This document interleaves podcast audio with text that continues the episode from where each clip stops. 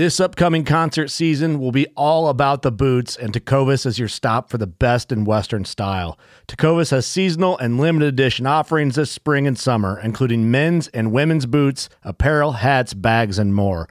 All Tecovas boots are made by hand in a time honored tradition with timeless styles that are always on trend. And Tecovas has first wear comfort with little to no break in period. It's hard to find this level of comfort paired with this level of style. Stop by your local Tecovas store, have a complimentary drink or two, that's WCB style, and shop new styles. The smell of fresh leather and friendly staff are at your service. Many stores even have leather custom branding to make your boots truly personalized. And with regular live music and events, there's no in store experience like it. If you can't make it into a store, just visit tecovas.com. That's T E C O V A S.com. They offer free shipping on all boots, as well as free returns and exchanges, and ship right to your door. Go to tecovas.com and find your new favorite pair of boots today.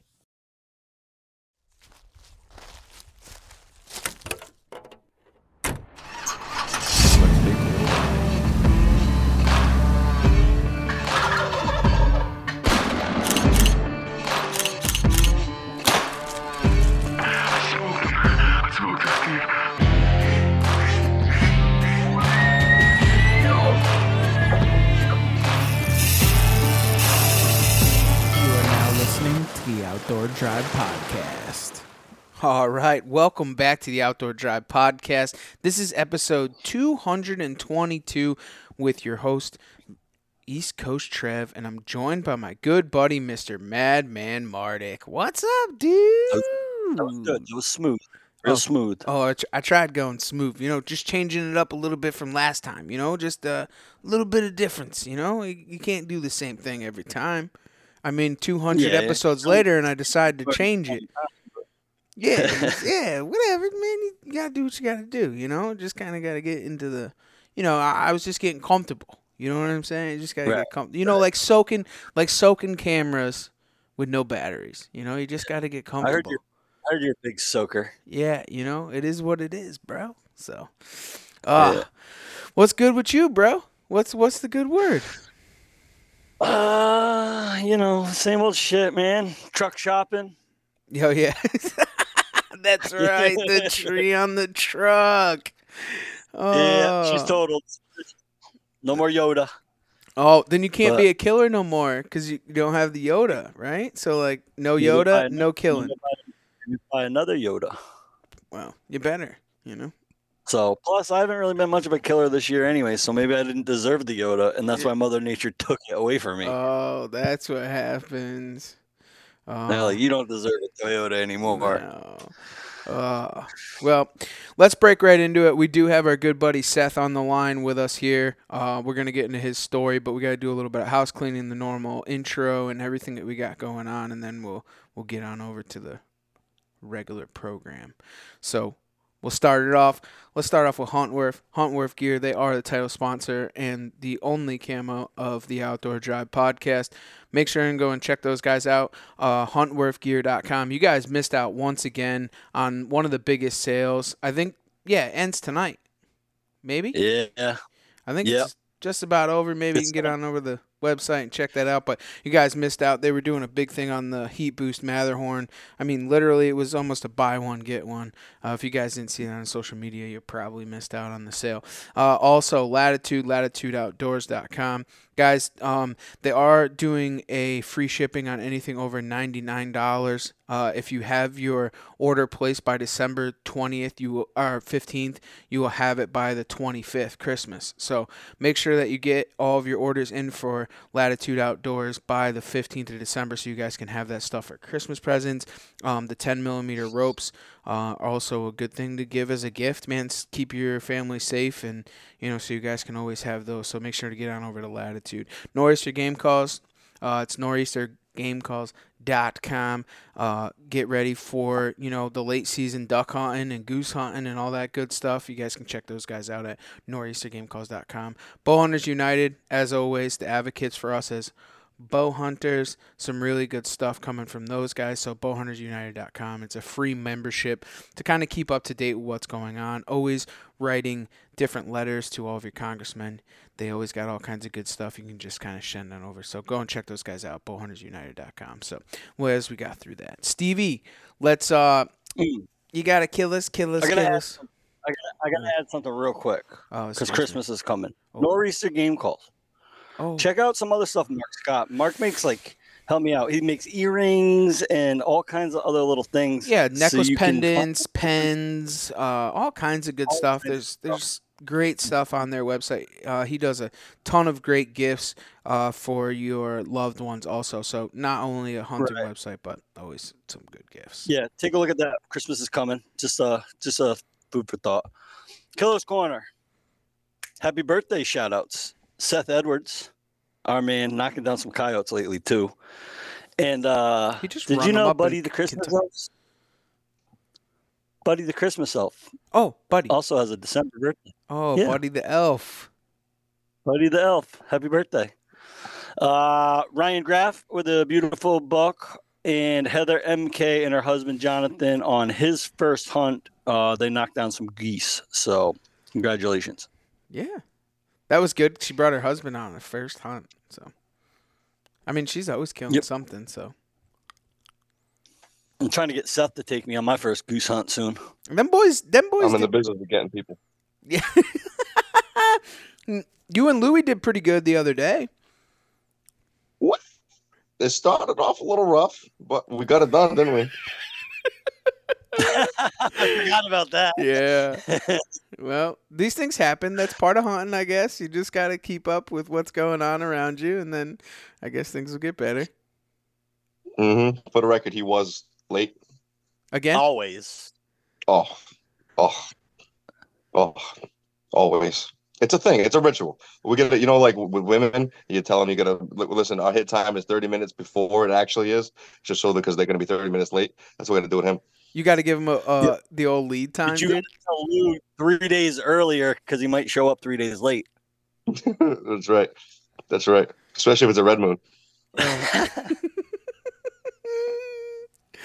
Oh, yep. Always. Hey, hey, listen. this is going. We like it. know, we know this. We know this that there is not a sa- safe two and a half year old in the woods past eight o'clock when Lou gets to his deer stand. Only during a red moon, though. Oh, only, Right. only on Tuesday's red moon though. So the important question is, you know, we had Lou on the podcast, you know, a couple months ago or whatever, and it was a good time. So Lou knew you were coming on the podcast tonight. How nice has he been to you lately, knowing that you were coming for Oh, you retaliation? know, I felt like we had a mature adult relationship for a few days. You know, I take him goose hunting and we're so friendly. We hug. He's like, bro, I'm so happy for you. The deer. Yeah. And then I'm like putting it together. And I'm like, that mofo. I see it. I figured him out. He knew he wanted to keep a good thing in his mouth. You know, he knew he didn't want me to come on this podcast and let it rip. He's been good for like a week. No, bull- no arguments for a week. I, I should have seen it coming. I see through it. He didn't even give you any good all good, rebuttals. No, no. You know what? We're gonna see because I am a man of God. So we're, we're gonna see. yeah, he might be yeah, safe. Santa's watching. yes, Santa's watching. I gotta be a good boy. Yeah. I need a new release too under the tree. I gotta be good. What? Oh, you lost the release throughout the season? Oh yeah, where have you been? Bro, I lost my three hundred dollar stand looking for that mass buck. Oh, that's right. Oh, dude, I forgot about all that. It's been. I did. I, I did. to keep up with. Yeah. Not me too, bro. I'm in the same boat as you. It's never good. yeah, it's been a lot. It's been a lot. Well, man, hey, let's break right into it, dude. Why don't uh, why don't you tell everybody who you are, where you're from, and a little bit about what you do? All right. For those that don't know me, I am Big Country 69 SB, Seth Beaulieu in Tiverton. Uh, we can't start like this, guys. We can't. We can't. It's going to be a long podcast. Right. who don't know, Rhode Island, Rhode Island, born and raised, small town hunting. Um, I've had the bug ever since I could walk. You know, there's no season I don't participate in, whatever it is, and uh, I got the drive. You know. That's it, man. So Seth's a team member. You guys probably heard his voice before. Seth has had the season to remember, the highs and lows of all of us. We have rode the roller coaster with Seth from the beginning. And, you know, I you know, we took Seth on on this team, you know, as a tag puncher. And I'm not really sure if the pressure has gotten to him this season or what's going on, bro.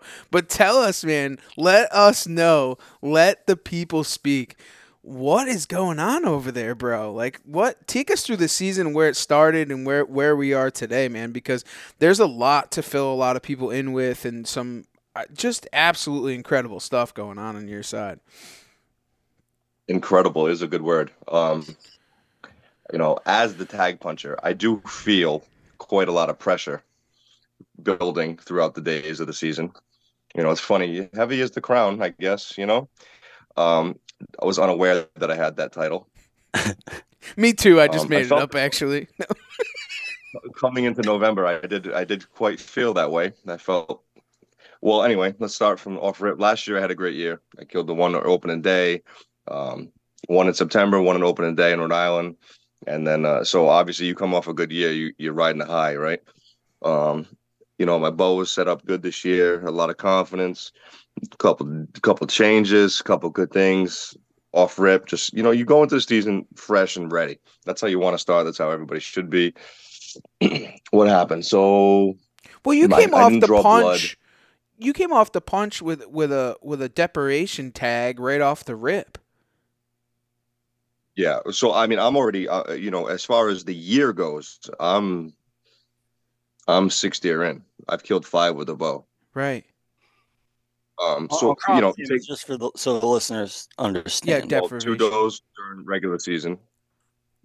Uh, two does regular season, and then my mass buck, and then my muzzleloader buck. So two two depredation tag, and then four regular. Yeah. So I mean, you came um, out with a bang to start, and and then just kind of right. it kind of let out from there. It's you know it, it's hard to say I had a bad season when you look at this you know when you look at it overall.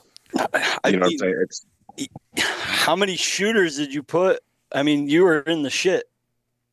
All of yeah, it, it's it, it, you you. I tell the story to people, and they're like, "Well, I mean, hell, you know, you look at the stats, and it doesn't look like I had that bad of a year." But when you put in, when you break it up through 365, because I do this year round, and you put in the, all the hours I put in in between each one of those success stories, it doesn't always feel like it's a win. You know what I mean? You really right. got to take a step back and and and judge judge it for what it is, especially when shit's going haywire. You know what I mean? It's hard to have that uh, ride a high and then go to.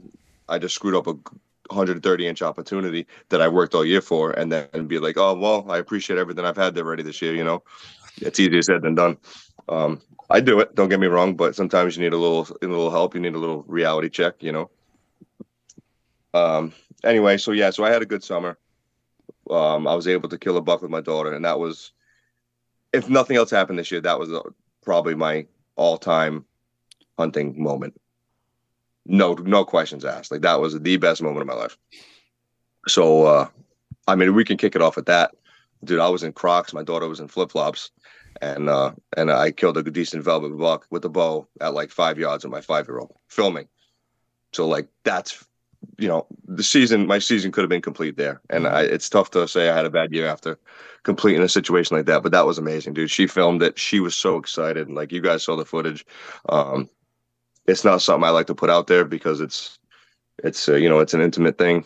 But, uh, and some people don't really get down with the whole crop damage thing. So it's, I like to keep some things in house, you know, but mm-hmm it was uh my daughter loved it dude she was all over it filmed it watched it go down recovered it tell me i you know she knew that she called it a good shot as soon as i shot like it was just everything a father and a bow hunter would ever want like legit like it was definitely a highlight of my life no doubt like i get emotional just talking about it like it was it was everything i ever wanted um I mean, the footage so alone cool. from that was was was next to none. I mean, as far as like you know, like with her recovering it and everything. I mean, like that's probably one of I mean, well, probably one of the most viral videos that we put out for the 2023 season. Like it went viral with her just absolutely loving it and tracking it and everything else that I mean, she's I mean, she's like the mascot of the team. Like she's just dude, she's ate up with it. She's ate up with it. And it's awesome. I mean, it's a lot of work. It's a Mm-hmm. lot of work getting a five year old out in the deer woods, you know what I mean? But especially to be successful with a five year old in the deer woods is another thing. But uh yeah, dude, it's yeah, hundred percent. Like as I sit here talking about it, it's like, wow, stupid. You know what I mean? Like, look at that. You know what I mean? Like that was my year was made there. But um yeah, that was awesome. I, I just reliving it like it's awesome every time, you know. I watch those videos constantly. But uh, she loved it. She recovered it. She loved it. She talks about it all the time. I got to finish up that Euro mount and get it on the wall. Um, so we started there. Uh, I had another another crop damage kill with the bow. So like confidence was high coming into October, and then I took the wife hunting. Um, she couldn't get it done. I capitalized on that doe. Opening week, I think that was the first week of October. hmm So, dude, that you know, ball was lights out, dude. That was that was good. So climb, we're still climbing. We're, we're climbing the ladder still coming into October, right? Um, and then ready to rip. I killed another crop damage deer towards the end of October because I wanted to have that confidence going into November. Um, and before my my uh the permit expires because it doesn't last. It's only certain months, you know. So I got that done. So that's deer four already for me. So uh, you know, I'm having a good year, Mm. right? I, Seth, I got to cut you off real quick too, just to set the stage here. You you're our guy when it comes to arrow testing and broadhead testing and fletching and like you're my go-to guy, right? So like when you say your bow's dialed in, you're dialed in. Like you shoot a lot. You know you know what your arrow's doing at all times. Hundred percent, and that like the last deer that I shot in October before going into November, that was to I purposely stayed at a little bit farther distance. Like I needed to know what my setup was doing, you know, going before I went into the buck hunting. Before Right. before the rut turned on, I needed to know. So like that last shot was fifty yards on the nose, and I absolutely pinwheeled that deer. Big mechanical went through him, like you know, hot knife through butter, and the deer didn't go fifty yards. It was beautiful. I was like, okay, that's what I needed, you know. Um, I changed well as some people might know, I changed my setup like it like I changed underwear. Um, but I'm always looking for the next best thing. I need to be as best as I can be. I'm always trying to learn, and uh, but sometimes as that's a blessing and a curse. That's a double edged sword, right? Because you find something that works and then you go and change it again. So you're always encountering. Uh, you know, I'm uh, what's what's the word? What's the phrase for that? I'm a, I'm a, uh, I'm giving. I'm constantly giving myself problems. There's a phrase for that, but uh, But I also I feel like you do yourself just though because you're not just you know uh, screwing on another broadhead and heading to the timber like you hear a lot of people do. Like you're constantly testing, and you when you make a change, you check everything there is to check about it until you have confidence. Hundred percent, and I, there is a level of scrutiny I do before I test something. I'm not testing something that I don't have a certain level of faith in already. You know what I mean? Um, so that you know, there's a level that something's got a product's going to be at, especially when it comes to my bow, whether it be arrow, insert, outsert, broadhead, you know, you name it, vanes, wraps. Um, so I do a reasonable amount of research before I decide to test something. Um, Yeah. I love it sure. because I don't have the time to do all that stuff. So I let you spend all your time doing that, and then I just check with you and get your input.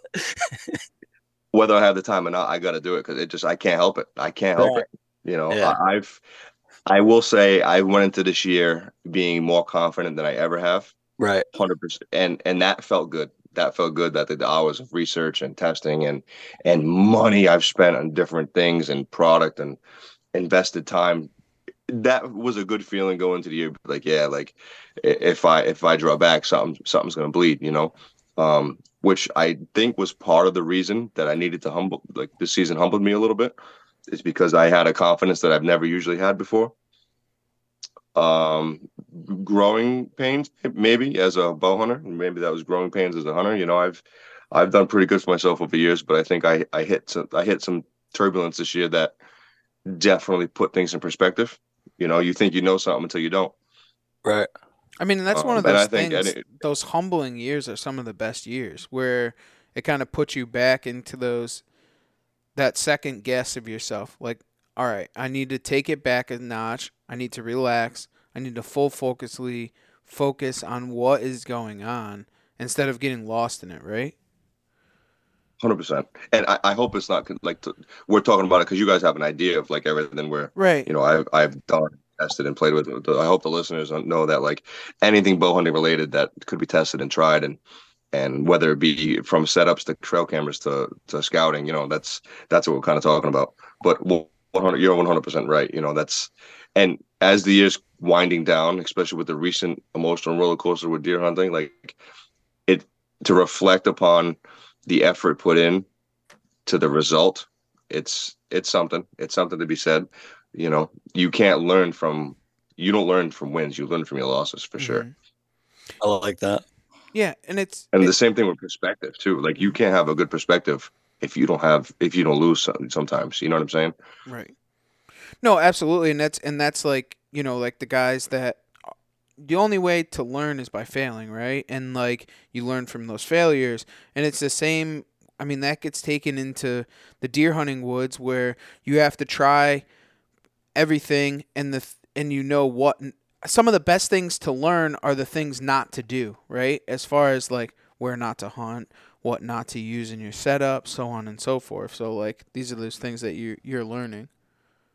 shots to take to not to take Mm. when to take them you know hmm you, you could take the same shot 10 times as a bow hunter but that 11th time could teach you a thing or two Well, and one of the things that we talk about all the time is, you know, the only way to learn how to kill deer is by killing deer, right? So like that's those are those those are those those are those things that we're talking about as far as like the failures cuz you you the only way you're going to learn is by doing. Right. And you know, it's you, you listen to the guys with the blue check marks on, on Instagram and Facebook and whatnot, and they say these same things, but like you don't always register that they're saying these things. Like, you know, they take shots that are ten percent success shots. They end up being successful, but like the whole internet explodes because they took a low percentage shot. But they've taken these shots so many times they know you know what I mean? Guys that do this for a living or guys that make it a career or a lifestyle, it's they they've killed enough animals with a bow or with a certain weapon system to to to really know, you know what I mm-hmm. mean, what the percentage actually is for your indi- for your individual abilities because that that changes with per per person. It's individual. It's whether it's bow hunting, it's trapping, it's you know gun hunting. It's your individual ability. Only you know, and your experiences can provide that.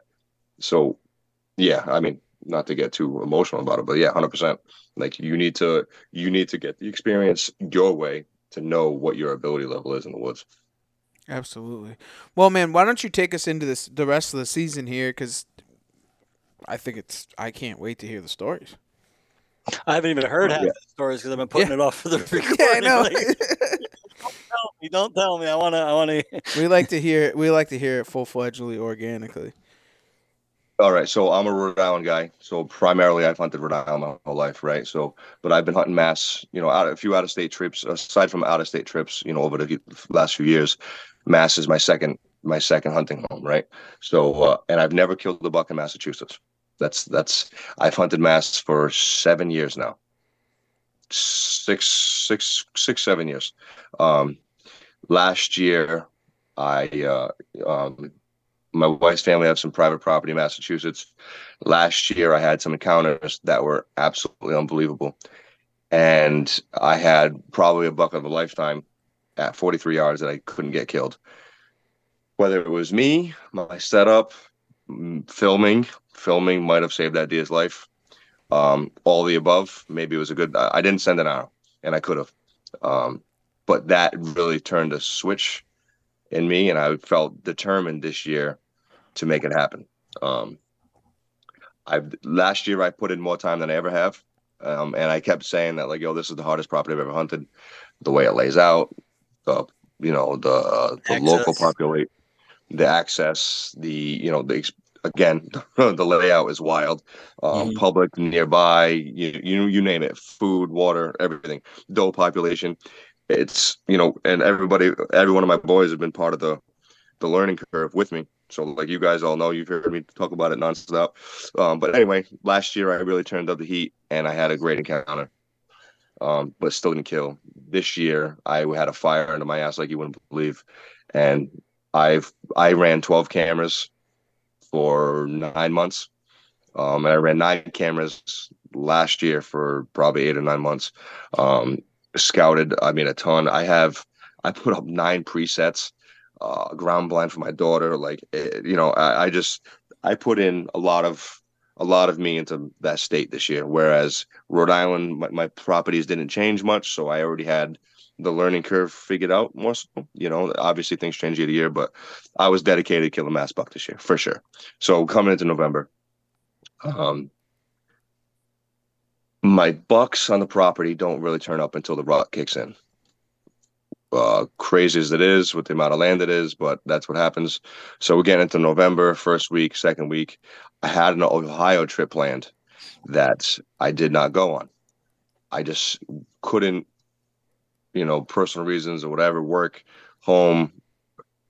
I couldn't justify going to Ohio when I had unfinished business at home. How do you leave for a week when I have such a determination to kill a buck in mass at home? Um, and that's always a struggle when you go to out of state trip, right? You gotta leave yeah. your home turf to go kill out of state. That's that's always a struggle. Unless you're already successful, it, that's always a tough thing to swallow. Anyway, so we're getting into November. First week goes by. I had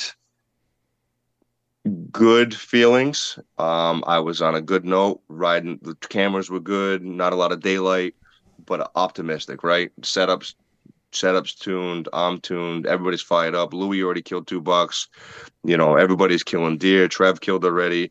JB killed a doe. Uh, you know, um, I already killed a doe, and the crop damage. So like, we're ready. We're in the woods. The boys are fired up. First in week woods. comes in. First week comes in. The fire's getting hotter now we're getting into the second week. November 9th. I think I hunted a, Rhode Island a couple times, whatever. But again, I'm focusing on mass. November 9th comes in. I hang and bang in a spot. I have the week off.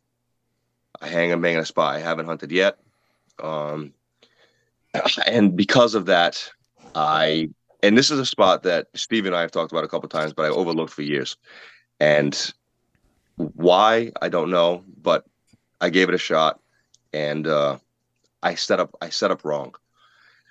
Well, I say I set up wrong, but anybody that hang and bangs knows, like especially if you're hanging a bang in a spot you've never hunted before, mm-hmm. how do you know where they're coming from? How do you know? You know, you can guess on the activity, but if it's not a special, it's not a significant run, you don't know. So, long story short, I was facing the wrong direction in my saddle. I was facing south. I should have been facing north right? Well, I set up to where I thought the activity was going to come from, where my strong side shot was going to be. A doe came in. I did a rattle sequence. I did a, it's getting like, it's four o'clock. Cameras were good that morning. I set up, I did a rattle sequence at four o'clock, grunting, rattled. It was a cold front, I believe. So it, it was just good. It was a good day to be in the woods. Um, I did a rattle, grunted, whatever, hung up the horns. Uh, and I'm sitting there enjoying the afternoon. Here comes a doe from my weak side to my strong side, but loops and gets downwind. So it was just it was one of those just an off wind type of sits. And she gets downwind, but she was, you know, she was like maybe a two year old doe, wasn't that smart, but she knew something wasn't right. Um, and to be honest, I almost smoked her. She came in, she gave me a good shot. I almost smoked her, but I, I always struggle, you know, because that's how we get the title of being a tag puncher. Um, you want to punch tags. So she came in broadside. I did not kill her because I'm not going to mention any names, but he might be part of this podcast. Um, yelled at me because it's November 9th and I had bucks on camera and I was going to kill a doe. Steve, um, I didn't shoot her. Five minutes later, no, five minutes later, here he comes, right? I see, I hear movement of course, it's come my weak side and it's coming from my back. So this buck's coming. I don't know what buck it is. I can't see what it is, and it's coming from behind me. So I'm. You just have that feeling, right? Every bow hunter knows you got that feeling when it, it just sounds different. Mm-hmm.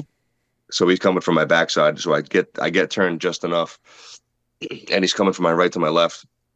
And now I'm thinking in my head, is he coming to the rattle? Is he coming to the base of my tree? Or is he catching that doe scent and he's going to follow her ass? So he kind of goes in the middle and the wind is dying down, which is not good because it's swirling a little bit. Mhm. Obviously, a stiff wind is a little bit better, so I'm I'm getting nervous now. For s- some reason, I was overly excited because I've been hunting mass for all these years, and like the pressures in that specific state, I'm just pr- I feel more pressure because like I want to make it happen. You know, and this is what I'm working for. So this buck comes in, and I can't tell which buck it is I have on camera yet. I can't tell if it's one of my shooters, but you get a glimpse of that rack, and you knew I. It was like I saw a glimpse, shooter, no doubt, right? So like bow in hand, let's go, and I had no shot, and now he's into like 22 20 to 25 yards, and he's kind of splitting the run I wanted to be on and the run that Doe's on. So I don't know if he's looking for that buck because his head was down. He was real cautious, like he was looking aggressive. Like I, I didn't hear him grunt, but he was. It was like he was coming in, like ready, like looking. He was trying to find those that antler. So maybe he was following the doe, but he knew there was another buck around. You know, whatever the whatever it may be. Long story, he was going the same direction as the doe, and now I'm like, yo, he's gonna get downwind. So, um, I come to full draw. I can't get the camera on him because it was either grab the bow grab the camera, and he came in from my weak side. So I grabbed the bow, I turned right around, and he's coming in on a string, cautious but on a string. And I don't know which if he's going to turn towards me or if he's going to turn towards the doe's path. So I got the bow, I'm ready. I couldn't even get the GoPro on. It was just it's one of the you know by the time I saw him, by the time he was in bow range, it was like that. So I got the bow. He's coming in, his head bobbing, he's low, he's he's like in that sneak position, right? And I saw his rack, and I knew this was a shooter, no doubter. And as soon now I he comes to like like I said, 22, 25, I get the full draw. I'm like, as soon as he gives me a hole, I got to take the shot because if he gets to where that doe is, he's going to be down when I'm screwed. So, or he's going to come in tight and I have no cover and I'm not going to be at full draw yet. So I come to full draw and I'm 180 in my saddle and I'm still with this new tether we, we're working with, with the latitude. I was working out, which I was playing with the heights and usually have it set a little bit differently, but I was playing with it at the time and I had it just, it was hitting my draw, my draw arm. So I was struggling to get into my peep. So um, um, I'm just not. I couldn't get in. I get in. I'm a full draw. This deer's coming in, and I'm I'm find the hole. I'm like, all right, if he gets to this hole, I'm good. He turns a little bit. He goes a different hole. So now I'm at full draw for like a minute and a half. Finally, he comes in. Ugh, I I want to say he was carted away, but you, this is all happening in a matter of seconds. I'm drawing it out. I'm sorry, but it, you know, it, the, this is how I feels in my head, like this dramatic situation, Right. right? And this is happening in two seconds. So whatever he comes in, eh, he's I guessed him to be t- between 20 and 25, which the, my pin said at 25. I think he was probably 18 to 20 after, you know, after going back to the shot location. Regardless, he gives me an opening. I said, and I say to myself, listen, now or never. Like it's 20 yards. Pause real quick. I run a fixed blade and a mechanical in my quiver. Some people don't understand it. Some people get it. I think it's situational. Um, my bow is tuned for both. Two broadheads I trust. Um, I was in tight quarters, didn't know the direction of the animal, so I wanted to go with a fixed blade in case I got a quarter and two shot. Now that might moving forward, I take the shot on this animal. Uh, I hit him high, and I hear a pow, and I knew as soon as I released, you know, you know, right? Mm-hmm. It didn't feel right. Granted, the distance and my the amount I put the effort I put into practice and this and that. I'm like, there's no there's no way that I'm not killing an animal broadside according away at 20 yards. It's not happening. Like I just, you know, I'm confident, right? So I'm telling myself this after I shoot this deer. Like I hear a pop, like not a pop, but like a pow. Like I just shot through a like a two by four. I watch my nock bury through the deer. That's it. He runs away, takes off to the north. All right. Shot. I just released an arrow on my first mass buck. I'm amped, amped. But I got that in the back of my mind, like that was high. I knew it was high. I knew it was a touch high. But again, I got to pass through like fixed blade. I'm I'm good, right? Whatever. Get down. Call the boys. Uh, my brother-in-law comes, meets me. It's been about an hour and a half.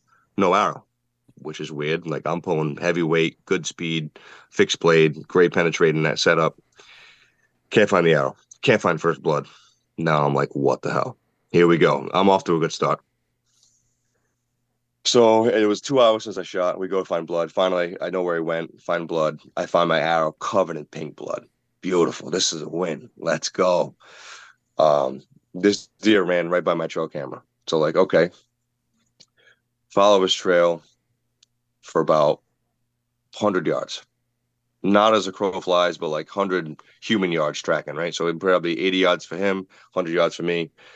Last, the blood trail wasn't what I wanted it to be, and I knew it was a little high, so I know that his chest cavity is probably taking a lot of blood, um, especially with a high exit. I, I get to where there's a swamp, and I know there's a swampy area. It's like 8 30, 9 o'clock at night. Uh, me and my brother in law, and the last blood I found was good pink foamy blood. I'm like, all right, this is coming out of his mouth. I got two holes. Arrow looks great. This is lung blood. I'm backing out. Like, I know this deer's dead. I'm backing out. I don't want to push him into the swamp. I don't want to push him into the neighbor's public. Like, let's back out. I got tomorrow off. I'll get him in the morning. Leave, go home. I feel pretty confident. Like last blood was great. I feel confident. Next morning, Louis Louis is gonna meet me at five thirty. We're gonna go track this deer. What time to get there? 5:30 p.m. Oh, 10 30 in the morning, 10 30, 11, maybe something like that. So five o'clock comes around. We're up. I'm getting dressed. Noon. Something came up. Louis is the no show, right? Where's Lou? So I'm like, Shooting two and a half and a Hashtag half Red year olds. uh, so whatever. I tell myself, I look at the forecast. Rain's at two o'clock now. Mm. Perfect. Perfect. I'm like, you know what? I sit there, I have breakfast with my daughter. I let the dogs out. I make a coffee. I'm like, there's no need to relax. Like, no need to rush. Like, this deer's dead. I got time. Like, let you know, I'm trying. One of those moments where like, well, don't. It's not work. Like, this is why we do it. Enjoy it, right? So I can't. Just trying to calm myself down a little bit. Buy some time because Louis gonna meet me. Long story short, my mother-in-law calls me. It's starting to rain.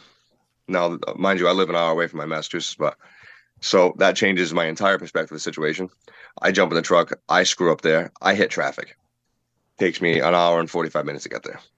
I'm in a downpour. It opened up on the way there. Get there, rain gear on, get the Huntworth rain jacket, got my bow, release, Rubber boots.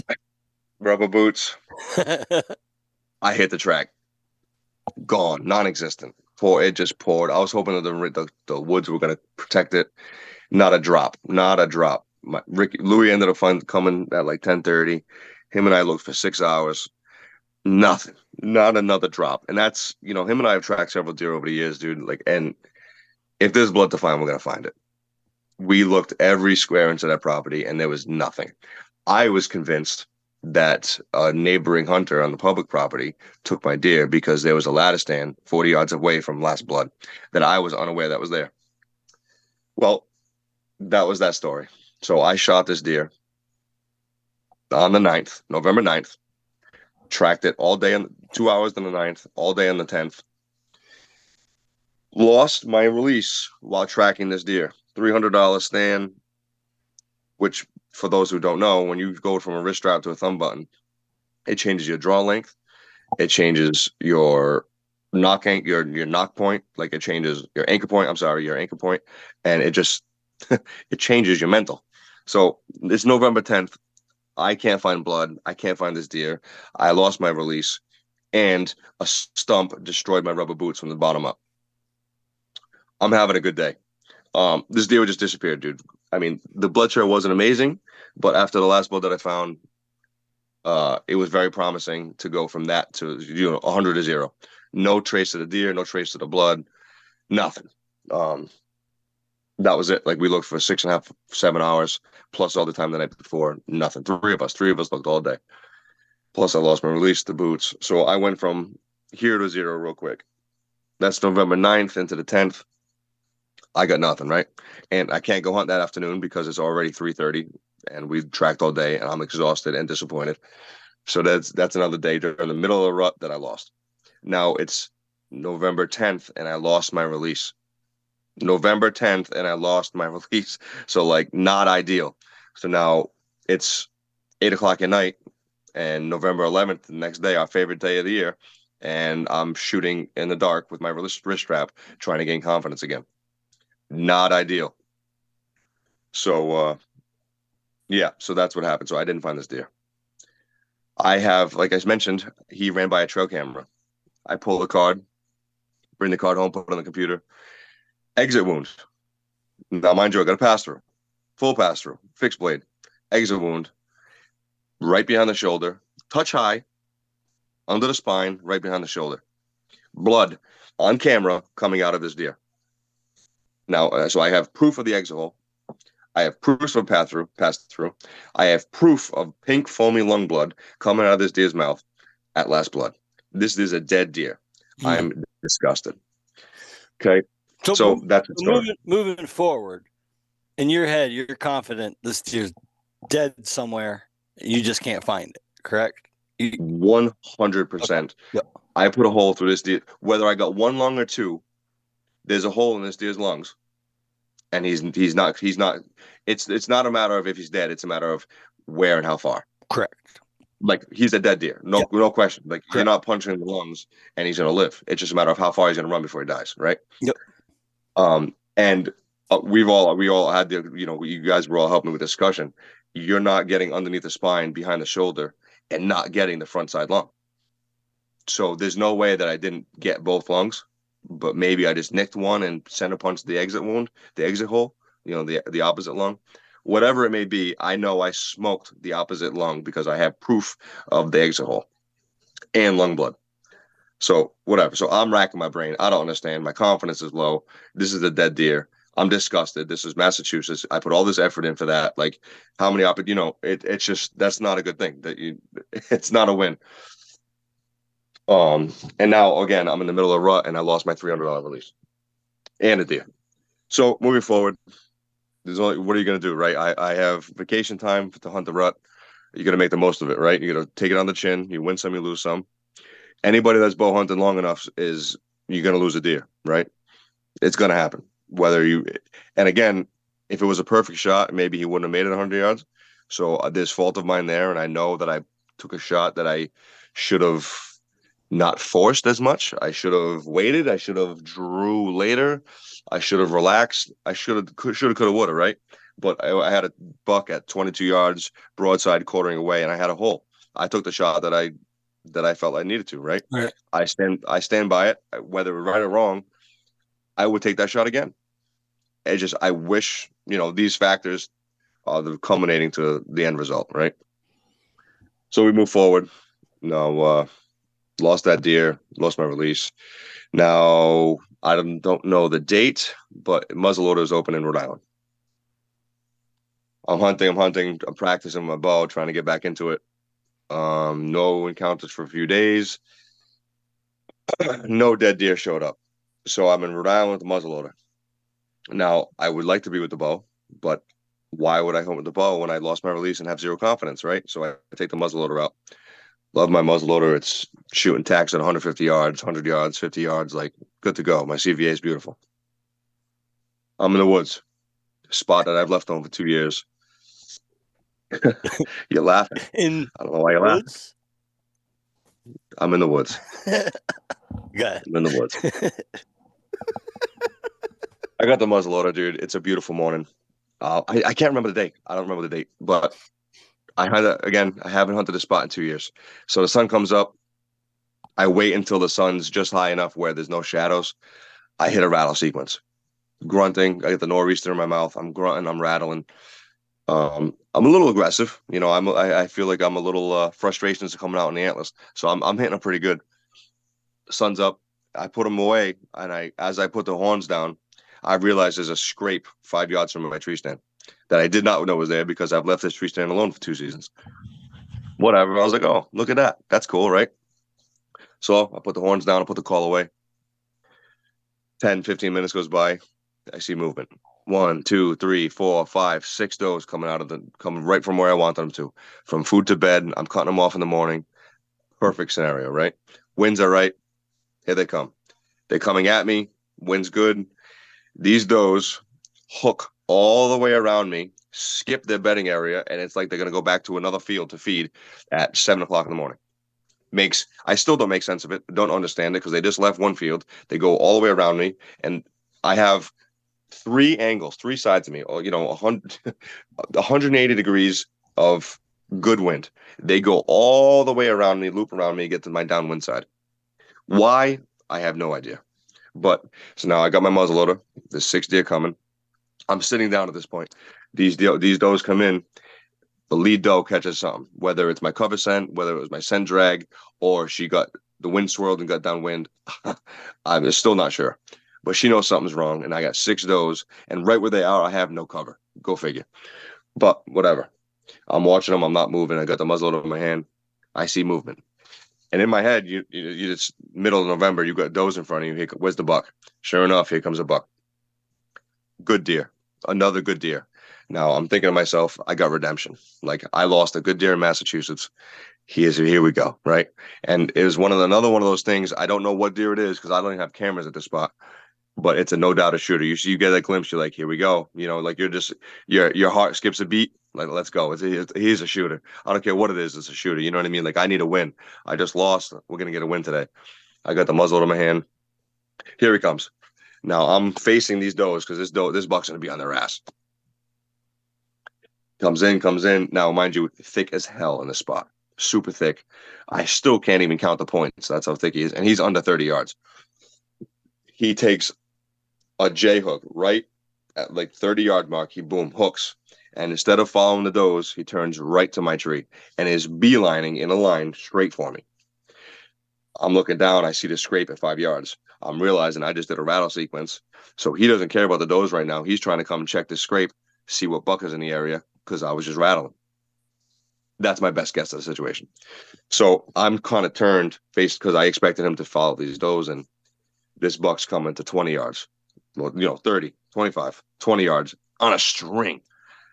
Mind you, I got these does having a stroke behind me because they're not blowing, they're not running away, but she's starting to stamp. And this deer is, this buck is beelining for me. And now he's at 18, 20 yards walking to me, and this doe is stomping behind me. I'm like, she's to blow any minute, and he's, she's to spook this buck. So I'm in my mind, I'm like, and I, I'm only facing him with my head. I'm like, as soon as he gives me a window, that's when I pull up because I can't move until I'm ready to shoot because this doe is gonna, she's gonna peg me. So now he's getting to 15 yards. He, there's gonna be a window as soon as he gets this close. Now, if he, I can't let him get to the base of my tree because he's gonna get my ground scent. But I again in the morning in the dark, I didn't know that scrape was there. So whatever. He gets to 12 yards and I see a window and I'm like, listen, it's now or never. Like I got to take this animal because these does are going to bug and ruin it. So he gets to 12 yards. I see a window. His whole front of his, he's facing me. Now this is a controversial shot, right? But it's 12 yards. I'm confident with the weapon. It's 12 yards, mind you, 12 yards. Say that again. It's 12 yards. Oh, okay. Yeah. 12 yards. Okay. And this thing's a tack driver, right? And I've taken this shot successfully before. So he gets to that window in one motion I bring the gun to my shoulder. I pivot. My pivot my hips. I bring the gun to my shoulder. I drop the hammer. I bring my cheek to the gun. I find my eye relief like one motion because like I have no. I have. It's a matter of seconds to make this happen before that doe loses her shit. So he gets to that window. Boom! I pull up. I I get comfortable. I put the crosshairs on his chest. Bang. Boom. Smoke clears. He does a leap. Goes back to like 25 yards. He stands there, stops. Those kind of take off. They run 20 yards away. He, now I'm sitting there like, oh shit, right? I just shot this deer 12 yards frontal. Like, now my adrenaline's through the roof. Now he's standing there, his tail's going a mile a minute. What the hell? I'm like, yo, I smoked him. He's gonna drop right here. Let's go, right? Let's go. And he doesn't drop. He just starts walking. He does like a 20 yard loop, goes to where the does were standing. Now, mind you, this has been it's been 30 seconds. And I'm like, oh shit, I gotta reload. I break the action. I can't get the primer out of the gun. It's hmm. stuck. Mm. Now I will clean this thing religiously. Can't get the primer out. Here come the does. They're walking. All six of them are walking back, right back under. They're under 20 yards. They're walking back at me. So now I'm sitting there. I'm like, is he dead? Did I miss? Did I smoke him? Do I reload and risk spooking these deer again? Where is he? He does a 30 yard loop. He gets to where the does were. He's standing there. I can see his antlers in the sunlight, standing there, and his nose is in the air. And I'm like, dude, did I miss this deer? Like, did I miss? So now I'm losing it in my mentally. Like, how did I miss this deer at 12 yards? So eventually the does come back in. This is it's been 10 minutes. I'm trying to figure out if this deer is still there or not. I'm trying to reload while not spooking any of these animals, get a second shot, not know what's going on. I get reloaded. All the does came back in. I look back up. I can't find the deer. Where is he? Now, this is a good deer. This is 100, 120, 130 inch deer. Like, this is a respectable buck. Any which way to Sunday for me. Now I'm losing my mind, right? So I get reloaded. Those come back in. I saw a spike came in chasing more does. Like I saw 15 deer that morning. It was awesome. It was an awesome morning in the woods. Beautiful, beautiful. An hour and a half goes by. All the deer clear. I climb down. I go to where the shot is. No blood. I go to where he stopped the first time. No blood. I go to where he stopped the third time and had his nose in the air. Now I'm thinking to myself, like, what he was doing. Like, was he scent checking? Like, what was he doing? Like, it looked like he was scent checking after I shot. So did I miss clean and he was trying to scent check to see what the threat was? Is he scent checking for those and doesn't give a shit because I miss clean? Or is he mortally wounded and he's dead right there? I have no idea at this point. So I go to where he's standing. I find nothing. I missed this deer at 12 yards. Now I'm, I just, this is lost number two now. I'm losing it. What the hell? What a, like, useless. What happened? Is my gun fucked up? Excuse me. Is my gun messed up? Like, it, it, you know, it, it was it me? Like, how do you, how do you know? Right. I start walking back to my tree stand. Boom, pile of blood. I was like a couple yards off because it was so thick. So now everything changes. Now I'm like, how is there a pile of blood when he acted the way he did? So I find, boom, blood trail, blood trail, blood trail. I went like 10 yards, find blood. Okay, now I shot this buck frontal at 12 yards, 12 yards with a muzzleloader. Dead deer, right? Blood looked great. I waited, called the, called my grandfather. Louis coming. Let's go look for this deer. So, long story short, I got the boy, the reinforcement show up. No blood trail. The all the blood that I saw for the first five to ten yards was the only the blood that was there. Like legit, it was like a ten yard blood trail, and that was it. Um, there was a little bit of brown hair. Come to come to terms with the fact that I grazed this deer's brisket. Like, so something you never think about. I don't know how many people and that are going to listen to this have ever shot their muzzleloader from 18 feet at 12 yards straight down because your scope is mounted two inches higher than your barrel. So at that distance, your bullet hasn't had a chance to climb yet to meet where those two cross. So the point of aim, and point of impact is at least a two inch difference at that distance. So if I didn't hold high enough, I at that angle, I grazed his brisket. And judging by how he reacted, how he was scent checking and just walked away, didn't run away, the the does that stuck around, I that's what happened. I I grazed his brisket.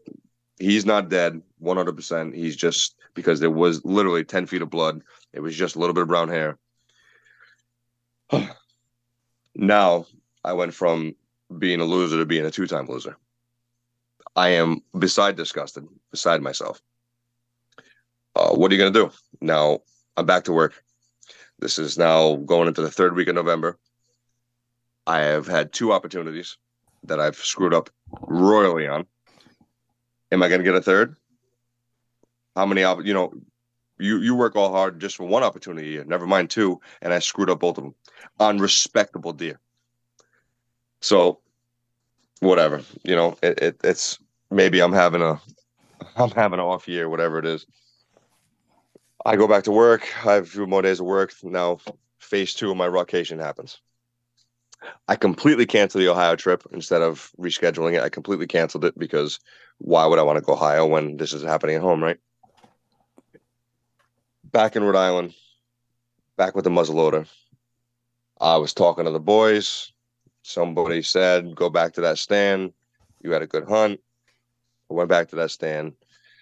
I've checked the whoa, gun. Whoa, whoa, whoa! Who was the somebody? Louis. Madman's telling me, listen, it's been a week. It was a week. It was exactly a week from my mishap there. He's like, I was like, dude, that's a good spot. I know it's a good spot. He's like, dude, go back there. it, you know, everything you said made sense. I and- think I think you were like, how long would you wait after that? And I was like, I'd go back the next day. That's exactly what you said, actually. Yeah. I'd go back that And, uh, afternoon. my grandfather said the same thing. My grandfather said the same thing. He was like, "Well, I was worried about it because we tried. We walked around looking for the deer.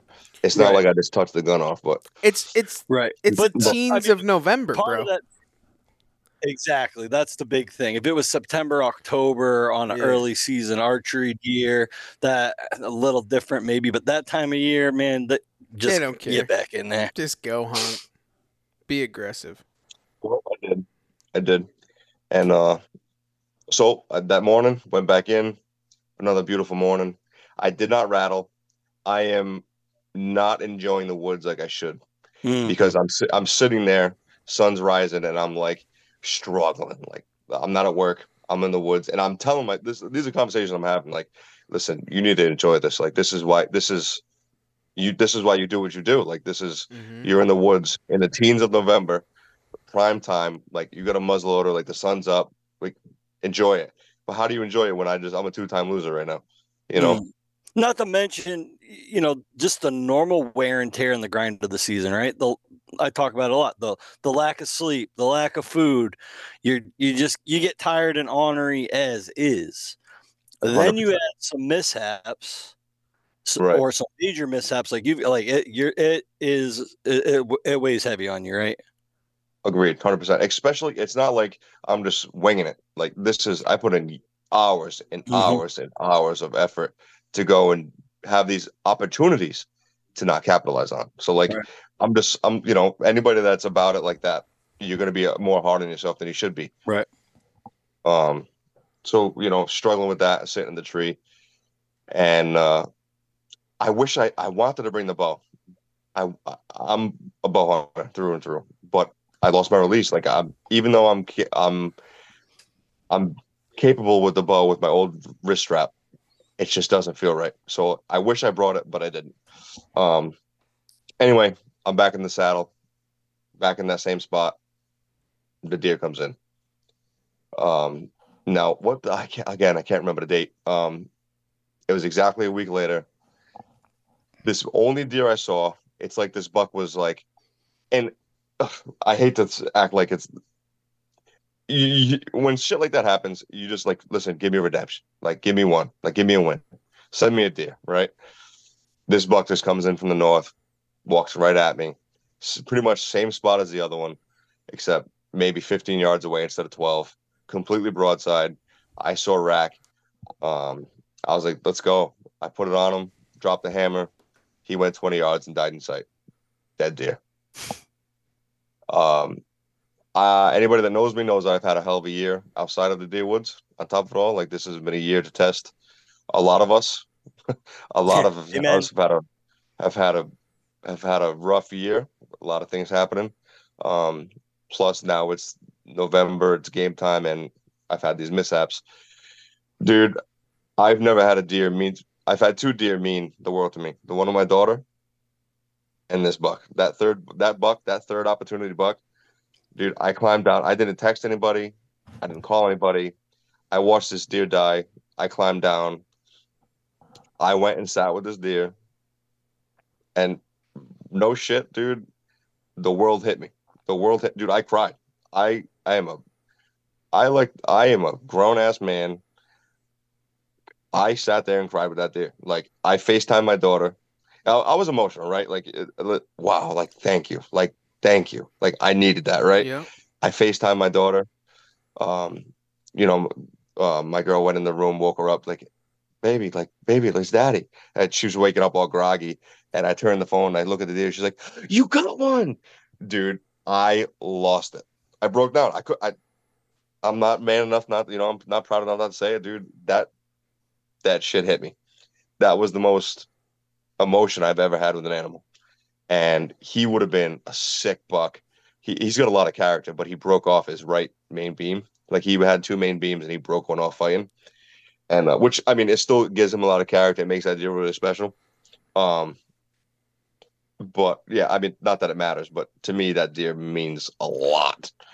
And uh, Yeah, so I got to win. That was my third opportunity. I got to win. I think as as you know, like going through the motions of the deer season and like always on the grind and always after it constantly, like it weighs a ton on you. And not to add that like we do what we do as far as filming and all the other things and social media and all that and that puts a huge huge weight on your shoulders. Like, you know, I and I remember I had a similar situation, but it was during turkey season where like my goal was to shoot a certain amount of I wanted to tag out with my bow, right? And it was like one of the first years. And like, bro, I'd shot one, hit it, it ran away. Uh, shot and missed another one. Like I'm talking close, you know, with the bow. And then I shot a Jake, and I killed the Jake. And I same thing, walked up to it with the bow, and I emotionally just like collapsed because it was like all of it just coming in at once and then exploding, and you're just like, 100%. oh my god, you're just like, I can't believe like it came together, like fail, fail, fail, and you're just like down, down, down, but you're just grinding, grinding, grinding, grinding just to make it happen, and then it comes together and you just explode and you're just like, oh my god, just a sigh of relief, and just like the world is all back to normal, and like I can still do it because you put such a burden and such a stress relief on yourself, you know, like it's tough, it's super tough. Hundred percent. Well, this, what we do takes a lot of time. It takes a lot of to do it at the level that we try to do it at, and the amount of time that we put in in preparation. On top of it all, to go and then spend that time and then feel like you're wasting it, especially when you got a family, Mhm. you know, and a job and everything else. Like to go and waste that time, it's it's you're hitting yourself at all angles. And like you said, the filming and the pressure and all of it. So yeah, it- unless you've experienced that, you don't. You know, No. it's something else, man. It really is. It's something else. Well, Isn't it kind of funny how like all the trials and tribulations you go through in life and the negative things and the stuff you have to endure and you know without getting too deep into it you know just, just the bullshit of life right and it's just like you're constantly just getting punched in the face and punched in the face and like you can lose it at any moment right with all the hardships and you keep it together and then when the one good thing happens that's when you lose it mm-hmm. right. I- Definitely. you know when the good thing happens I, I Right. mean, it's crazy because like we like like you Seth said was like we put ourselves out there vulnerable to the world. You know, as far as like you know like we we take away time from our family. We take time away from our jobs. We take time away from the normal everyday because we have that drive, that love and that passion for this. So like and there's only I mean in all reality, man, there's like a 14 day window that we wait 365 days for to like mm. completely and mm-hmm. utterly have that one opportunity at what we would want for a tag puncher. You know what I'm saying? Like we're not, you know, and and we've then now we are all in our mid 30s where we're not we're past that you know, filling tags to fill tags. Like we are now mature deer hunter. We are maturing as outdoorsmen ourselves. So we're looking for a certain opportunity at a certain caliper of animal. And when it comes and the stars align and there's a, a mishap or a failure in it, we lose our shit. Like in all reality, lose our shit because you have that one opportunity, that one opportunity of that animal being in front of you and having that ideal situation to be able to take that animal and then mess it up. Now, that animal now is back vulnerable for somebody else to take that animal too. So that stress is weighing on you. And like there's just a lot of emotions and roller coasters rides that you go through and you're just like, what the fuck? And then when it actually falls together, dude, it's just like, uh and you just lose it, bro. Like you just it's it's uh Hundred per- dude, It's like a wave, dude. It, like I'll never forget that. I will never forget sitting with that deer as long as I live. hmm Ever. It was. It was. It was. It was something. Again, now to so I mean, well, I forget which one you said a little while ago, but like, without having my two mishaps prior to, Would I would I have experienced that? No, You know what I'm saying? no, probably not. It would just be another deer. Or you know, it's yeah, because then it, it, it would have chalked up to well, you put the time in, you, you you play it smart, you do it right, you put the you know you prepare. That's why I'm successful. uh So it like you justify the work you put in when you have a successful clean hunt. right. But when you have a dirty season like I had, you had a, all these shit, other stupid shit happen on top of life, and you know we go to the woods as it's our like the you know we go to the woods at this point. It's not because we want to; it's because we have to, right? Like Mhm. the woods is it's in our it's in our blood. Like the, the, this is life, Mm. and so you have the world's kicking your ass, but yet so you you push to the woods even harder, and then now when the wo- the woods is kicking your ass, now it's like you said, you know, it's everything is just a whirlwind.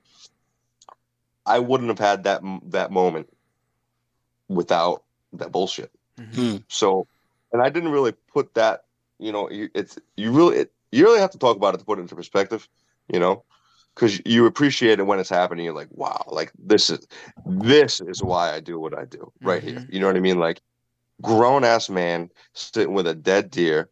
And dude, I remember I was fixing his hair. Like I have never been more appreciative to kill an animal in my life. Like legit. And I can comfortably say after talking about it with you guys right now, like I can comfortably say like that was that was a special moment that I'm glad the bullshit happened to be able to put me in that position to be able to appreciate that situation. Cause like you have to like look back and you know to be able to see what happened. Do you think that it was like more of like a slow me down, humbling kind of moment too, where it was like, like, you know, and I think that we've all been in this position where we like kind of take that stuff for granted. You know what I'm saying? And you just kind of like, all right, I'm chasing this deer. All right, all right, killed this deer. All right, cool. Hang it up. All right, I'm on to the next one. You know what I'm saying? Like it's like, you know, we we Well, take a lot of like you that s- shit for exactly. granted. and you get so caught up being better and chasing climbing the ladder and, and your own goals and your own success hmm never mind adding what we do to it Right. you know we got to be out there drive we got to be successful we got to kill we got to kill a stud i killed a, a deer 100 inches with his broken antlers hmm and that meant more to me than 150 inch. You know what i'm saying? Like uh, i've all the 130 inch deer that i've killed that didn't i've never acted like that. No. but this 100 inch broke broke buck slapped me in the face. Like wow. And then like you said like it slowed you down. Like listen don't forget why you do this. You know what i mean? Right. Mm. don't forget what brought you here. So i 100% th- agree with what you just said. That's that makes a lot of sense See, you like you want to shoot a 150, 140, you want to shoot giant deer all the time, but I think that a lot of us we get lost in that like chasing those mature deer that like when you shoot a smaller deer or whatever, you just kind of like you know like it's it's kind of like that saying guys will say, "Oh, it's not it's not the biggest deer in the woods, but but it, but it'll fill the freezer." No, bro, it doesn't. It has nothing to do with the size of the deer, and it's not going to fill the freezer. That's filling a void in you of why we do this. And, like, you need to appreciate that 60 inch deer as much as you do that 150 inch deer. Or you should appreciate that 50 inch deer as much as you do that 50 inch deer if you shot it when you were 15 years old, right? I mean, like, there Right. every deer should have or every animal every life that you take you should have some type of appreciation. There's a reason why you pulled that trigger. You didn't just take like you didn't pull that trigger just for an instagram photo bro. Like you did it inside of you and what comes out of your mouth is totally different. Like you should have to appreciate all those deer. And we've all been in that moment bro. Like i mean let's let's not get it twisted. Some people might not admit it or not but like they you know you kind of just like throw it to the wayside you know? But it's like dude those those animals or you know those ones like it's not for the love or likes online man. Like we do this for a reason dude. Like we appreciate all those animals and those stories that come behind it. And those failures just make you and remind you why we go and we do this. Like yo slow down humble yourself enjoy why we do this because this season's about to be over you know? Like and you kind of get lost in that man and it's it's sad and it's and it's tough to say because there's like so many things that lead up to it but like you just get so caught up in the everyday of the hunting i guess and you just like you take that shit for granted all the time No doubt, one hundred percent. That's why I love that you and Steve smoke cigars after a successful turkey hmm because it makes you slow down and it makes you appreciate what just happened. Like you were saying, Mhm. it makes you enjoy it. You know. Yeah. it, it you have to man you have to no matter what i mean like you always have to just kind of you know suck it all in and, and enjoy it like even if you know i mean i i find myself at times and i bet you know oh, there's a lot of people that just like they shoot the animal and then all right now we gotta drag it out all right got it in the truck hang it up Mhm. quarter it cut it up but it's like It's Always work. in a hurry.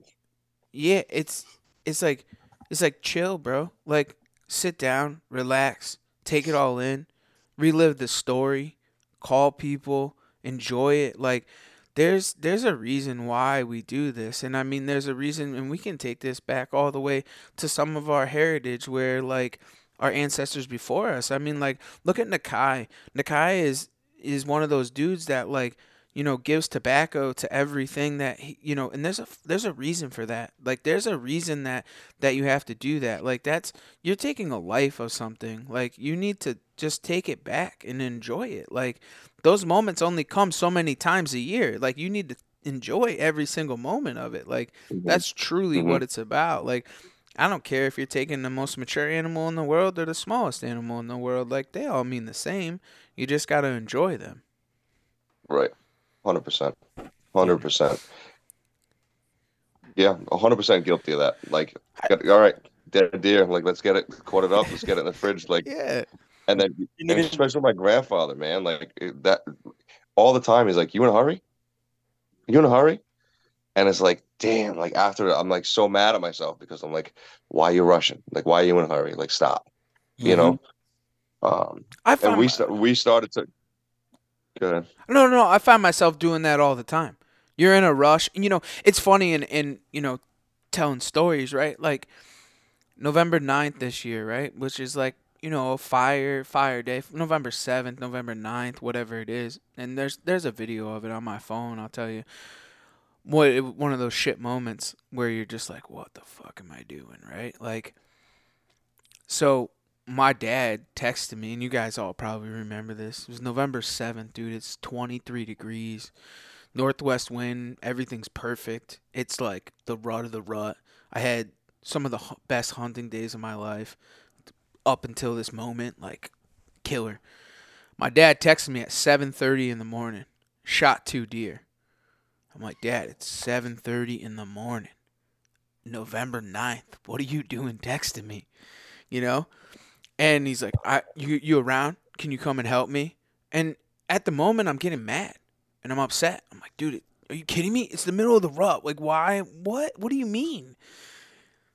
And you take those things for granted. But there's gonna be that one day that I'm gonna wish that my dad called me on November 9th to come and drag deer for him. You know what I'm saying? Like those and, Mhm. and you just get so caught up in everyday life that you're just or, or you know everyday grind of the out you know of hunting that you get pissed about it. And it's like no he wanted the camaraderie of me to be there and help him you know track the deer and drag the deer and tell the story and enjoy the hunt like I did when I was a kid. You know what I'm saying? And like you get kind of ate up and chasing those big deer and you're just like so sure than shit it was 9:30 and I got out of the stand and I went and helped them you know? But like at first you're mad you know? And you, you shouldn't be like that you know what I'm saying? Like do you think Yep. that like when your daughter is chasing mature bucks wouldn't it upset you that like she didn't come and help you? You know what I'm saying? Like cuz that's that's what you all Right, did right. together you know? Like that's that's those things and we kind of get so taken back and just get so wound up about chasing those deer. Do you ever think about how many times when you were a kid, your dad sacrificed getting out of his stand to come come get your little ass deer that you shot? bro Or or or or the funny thing is too is like you know, I was fortunate enough that my dad took me a lot when I was little like Seth does with Emma now, right?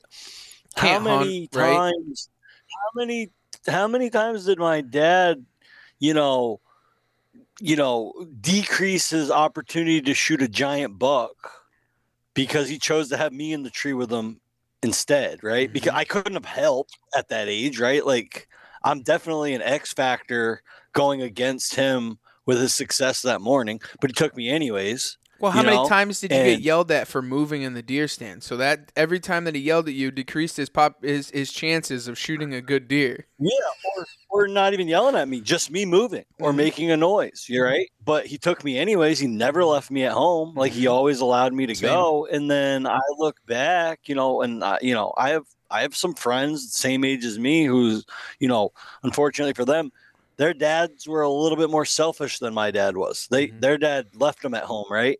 And as we got older, you know, 18, 19, 20 years old, my experience and my knowledge was a little bit more than theirs, you know, Mhm. and that's because my dad chose to take me unselfishly and and and shared the woods with with me. And now here I am getting pissed off at him for calling me out of the tree and like how soon you forget how many times, you know, how much Yeah. sacrifices he made for me and now I don't want to sacrifice for him. Yep. Yep. It's kind of crazy because like my dad will ask me to like go hunting all the time. Dad, Trev, bring me hunting. You know what I'm saying? And I'm like, ah, Dad, you know, like I, I got a big buck on camera. Like, you know, can it wait? Well, bro, I it's fuck December seventh. I haven't hunted with my dad all season. You know what I'm saying? Like, Yeah. you kind of it's crazy because you you just you sometimes you just got to humble yourself bro and like i know seth we we kind of we took the trains on the wrong track here for a second like it's just but i think it's something Well, that needs to be talked though? about You know something? How many other people going through the season that needed to hear that though? Hmm. no it's You know, it was so what? You know, so be it. Let it let it happen, because it, it takes situations like this for us to realize it. You know what I mean? Right. Sometimes you just got to hear it. yeah Yeah. Well i mean i'm i'm glad that that it was a humbling situation for you and you were really you know you got you got that you know i know it's kind of crazy but like that come to god moment right? Like yo slow slow slow down bro. Like take it all in and enjoy it because those days aren't um, you know just enjoy what it is. So well take us take us back into it seth Um. Yeah. All right. So that happened. Um. I forgot we got more. There's Oh, yeah. more. good thing we know there's more we would just kept going So, Dude, right? uh, thanks for taking the ride right here on the. yeah Yeah, we're already like an hour and twenty minutes in. Um. So yeah, so now we're coming into the end of November. I'm begging. I know my so I know in Massachusetts my my days are limited for bucks because as a rule, my bucks disappear the day of shotgun season opens. So what is that? What was that the 26th or something? The 26th or the 28th this year? yeah Uh, something like that. So I'm counting down the days before I'm I'm out of luck. So now here we are, December 7th, and I never killed a buck in mass. So, well, December 6th, let's go back to December 6th. December 6th, I never killed a buck in mass. Um, and now the rut's over. Um, but we've had these experiences. My grandfather killed a good buck the other day, and I was Yeah, able to slow down and enjoy it. Right. did you slow down Um, and enjoy it One hundred percent. One hundred percent. It's happened after I was humbled, so maybe that helped, you know. And I Mm. and we've done a thing actually, um, this year and the end of last year and this year. Instead, if we can, if allowed, we stop. I'm we stopped. Him and I have stopped cutting up the deer after we kill it. We'll hang it and do it the next day. So instead of spending the time working, we sit there, we call the boys, we have a beer, and we enjoy the kill and I'm very thankful that that's happened, um, because it just instead of you know like like you said, instead of rushing to get it done, get it in the cooler, get it in the refrigerator, okay, you got to cut up, move on to kill another one. Stop and enjoy the one you just killed. Mhm. Um, and we did that, and uh, that was good. Yeah, so that happened. Um, so now you know I'm on the board. He's back on the board. Um, feeling better, obviously. Right now it's December sixth, though. Mass is coming to an end. For you know, I'm hoping to keep- arrow a couple more does before the season's out because I have a shitload of them. Um, now it's rut's over. Now the old lady wants to get back in the woods. Um, and I want to bring my daughter now. And bird hunting's kick, pick it up now, right? So now deer for me really starts to wind down, and I go back to birds. Um. Anyway, I get a phone call this morning. It's funny that we did this podcast today. I get a phone call this morning from the neighbor to my Massachusetts spot. Calls me, says, text me, says, "Hey, I got a hunting thing. Can I call you? I'm at work, so I park my machine, whatever. I get out, give him a call. Hey, what's up? Hey, man, uh, I found this deer all jacked up, not looking good. What should I do? All right. Well, shotgun season. Somebody shot it. I'm like, dude, you should, you know, put it down and uh, I'll come by after and help you. He's like, yeah, you should, I should do that. And he's like, you want, do I need to call somebody to pick it up? I'm like, no, man, it's if, you know, put it down so that way it doesn't suffer. And I'll, I'll come by after work. I'll throw a tag on it and we'll take care of it. All right. I hang up, go back to work. No big deal. An hour goes by. I get a picture. Look at his buck. I'm like, damn, what a shame. That's a nice buck. He's like, yeah, that's crazy. He's like, I don't know what happened. Well, I go back to work.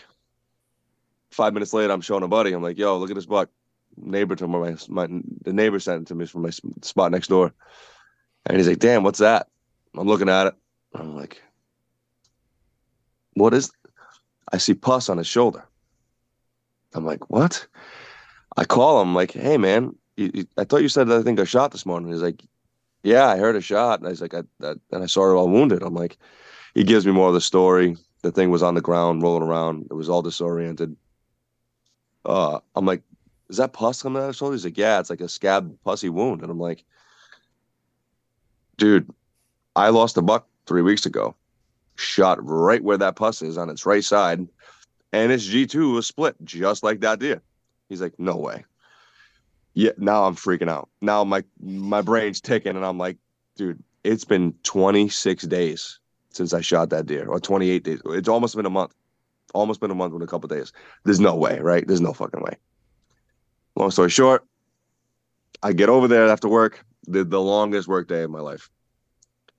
I get over there, dude, that's my buck. Sure as shit. Lethal shot. I have no idea why, how this deer made it 28 days.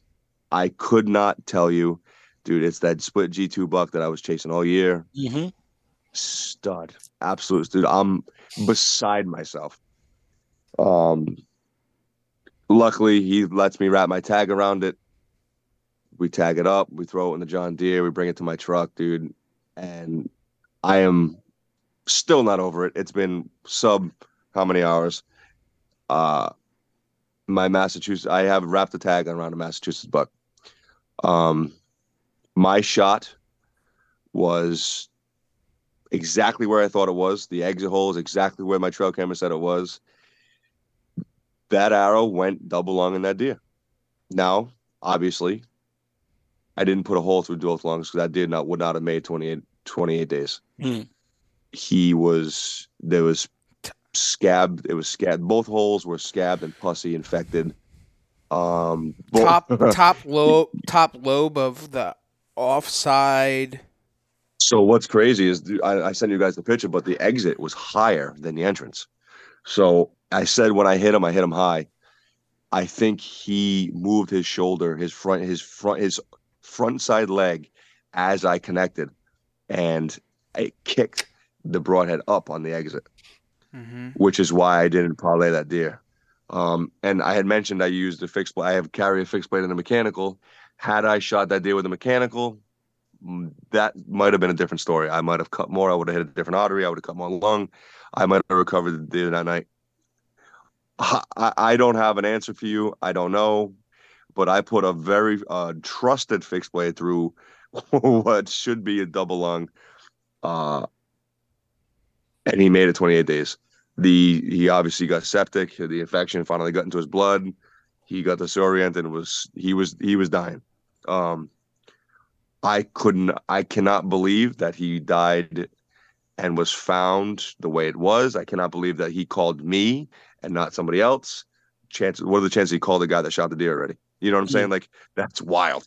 Um, Uh, he was he let me wrap my tag around it and not his because he knew I killed it. I shot it. Well, I, you know, he he helped put it down. Thank God. That was I, nobody wants an animal to suffer. I definitely do not. Um, I'm still upset about it. It wasn't a perfect shot. Obviously, had it been a perfect shot, this would have never happened. But these things happen, and I still do not understand. Um, I am going to do an autopsy tomorrow. I, I don't know. I recovered my deer. He is an absolute stud. And that's where we're at. It is December 7th, and that is my deer season. So that's it's just it's just blown it's just mind blown. Like there's every reason for I think everything happens for a reason, right? Like a hundred percent. Like there was all the steps that you had taken throughout the season with such high, high, high, and it seems as if, like I said, punch that tag, punch that tag, punch that tag, punch that tag, and then humble, humble, and then the world explodes. You took in the, we'll say, the non-typical deer. You come to a real realization of what it is, and then shortly thereafter, you were gifted what is your biggest deer to date. That's that's an interesting way to look at it. One hundred percent. One hundred percent. It's just I, uh, crazy to me. Like yeah. it's it's it's it's wild to me that that deer had survived for such a long time. I mean, we've seen the shots of what it is. Like it's just wild. It's just Mhm. absolutely wild. I just I I I I am not over it. I continue. I can I am like biting at the bit to go and see a, like the anatomy and the organs. I you know I got them in the cooler so I can. Me and my grandfather are going to who has killed many many many many deer in his life. Um, you know I, I I've killed of quite a few. I've tracked many. All of the people we've trust and know. Nobody has an answer to how that deer is not belonged and didn't die in under 100 yards. Uh, so I'm biting at the bit, but he cannot fathom how it happened. I can't fathom how it happened. Nobody, it's like the stars had to have lined for this to, this deer to end up with my tag around it. yeah. Um, but yeah, I, I you know, some uh, dude, my my girl's always telling me stop having a bad attitude because bad things will keep happening. Mm. You know, I, is there truth to that? you know, I, I truly don't know. I, maybe it's it's a crazy it's a crazy thing, man. But I know the stars had to align for that deer to be three quarters of a mile away from where I shot him, Jesus. and the neighbor who found him decided to call me, who was the one that shot him in the first place. Like he could have called anybody, anybody, but he called me, and I was able to put it together. Like we were able to come together with it. Like now he's excited. I'm, you know what I mean. My father-in-law is excited. Like my daughter's excited. Like you know what I mean. Like I, the story is concluded. Like now I have an ending. Granted, it didn't happen the way we wanted to. Mm. Right, right. Like we want a merciful. We I care about these animals like crazy. Like you know, nobody wants that as an ethical hunter. I, And I a can lot of only people hope come that. it- across these you know, a lot of people come across them dead all the time, you know, and then Mm. wrap their tags on them like it's a closure of the story and the season, you know what I'm saying? And for you, like this thing is 100%. like I, I mean, it's the it's it's it's the ultimate ending.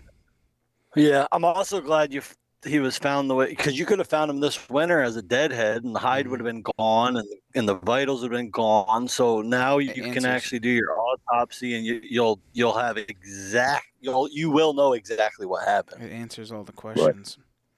It Right. sounds Yeah. like you said though, if that arrow kicked like it did, it was like a classic kind of like high shoulder no man's land Mhm.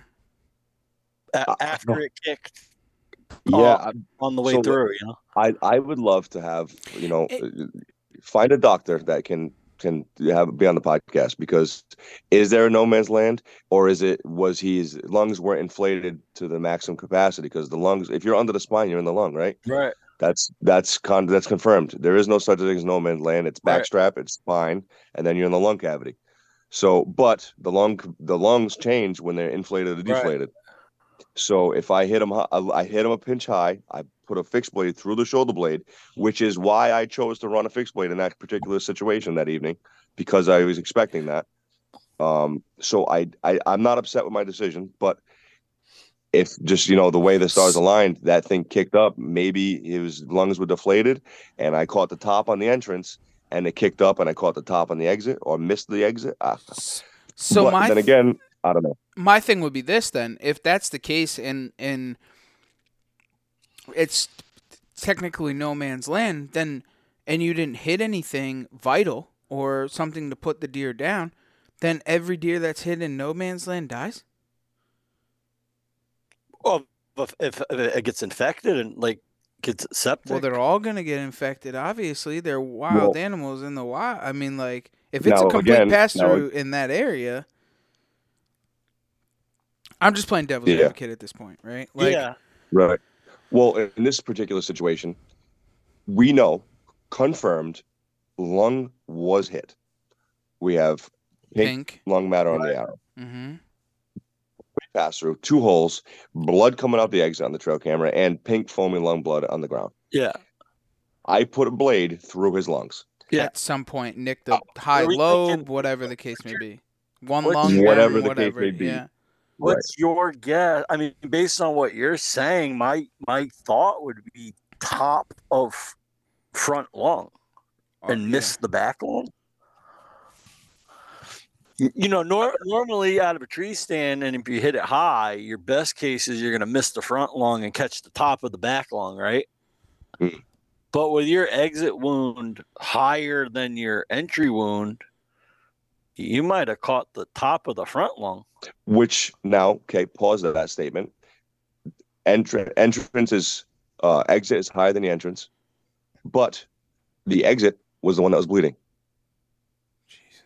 Jesus. That's wild. because you know you're you're tracking the Dude. deer. I got two holes. I'm Yeah. excited No, to see what the you s- autopsy results Yeah. are. Like that Dude, that's gonna I'm- be the I'm- we could we can motherfuck this the whole way to Sunday, but like in all reality, 100%. like the, what what's gonna tell the Uh, truth is is what the answers can reveal when he does an autopsy. And Make sure get you this, right? uh, make sure you uh, put the camera on a tripod and video this for uh, National Discovery.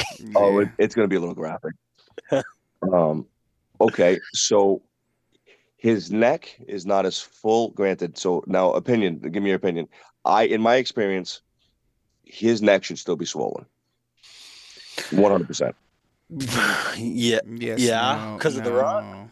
he's been They're fucked starting up to- for 28 days. How They're much starting to come testosterone- up That's and what the I'm getting. At. That's what I'm getting at. and the That's what I'm getting at. nutrients is coming down in that deer as far as the stored mu- energy and But even less because he's no, now hel- he's- healthy deer, healthy, middle-aged, mature buck. Right now, neck still swollen. Yes. Correct. Okay. three quarters. His neck has loose. His neck has loose skin. Yeah, Yeah, because he's he has a but He's wound. been wounded. The wound, Right. not, all right, not not just the wound. Well, let me finish. Hold on, because that's what I'm. This is what I'm getting at. His overall body health is what's messing with me a little bit. So now he's had a hole through his chest cavity for 28 days. He just now, the sepsis got into his bloodstream, got sick, whatever, whatever that cause of death is. Um, his overall body mass is good. The only sign of he lost weight. I can't see his ribs. Now, if he's got a hole through his chest cavity, he would have been not eating. He would have been lost body mass. His shoulders look healthy. His belly looks good. Like the only thing I can notice is, and his hocks still stink. Like it's not, you know, which be that whatever you'll still smell it for a while, obviously. But like his hocks are still black, but his neck is loose, like he isn't swollen like he should be still. So obviously he's starting to lose nutrition you know he's been affected but it's been 28 days if he hasn't eaten in 28 days he would be skin and bones and he would not be three quarters of a mile away he would have been dead already right granted i know they're tough as hell but like make this make sense he's got blood in his mouth so that means with a lung shot they bleed out of their mouth and nose Mm. so has he been bleeding internally for 28 days You'll know you know in the morning. did he get a paper dude wild It is this is I've never I've never seen my grandfather confused on a on a deer kill before, and he was like, I don't I don't know. wow. Well, That's wild. I'll- I'll say this to put it in perspective because I can't help but to think it, and I didn't really think of it until you said it earlier, Seth. We we tried to do this podcast two weeks ago, maybe hmm right after you killed your when after you actually killed, and you know scheduling didn't work out, whatever, whatever. The holidays, my truck, whatever, it it just didn't work out. We're finally sitting down on November seventh, and we're recording December. this podcast.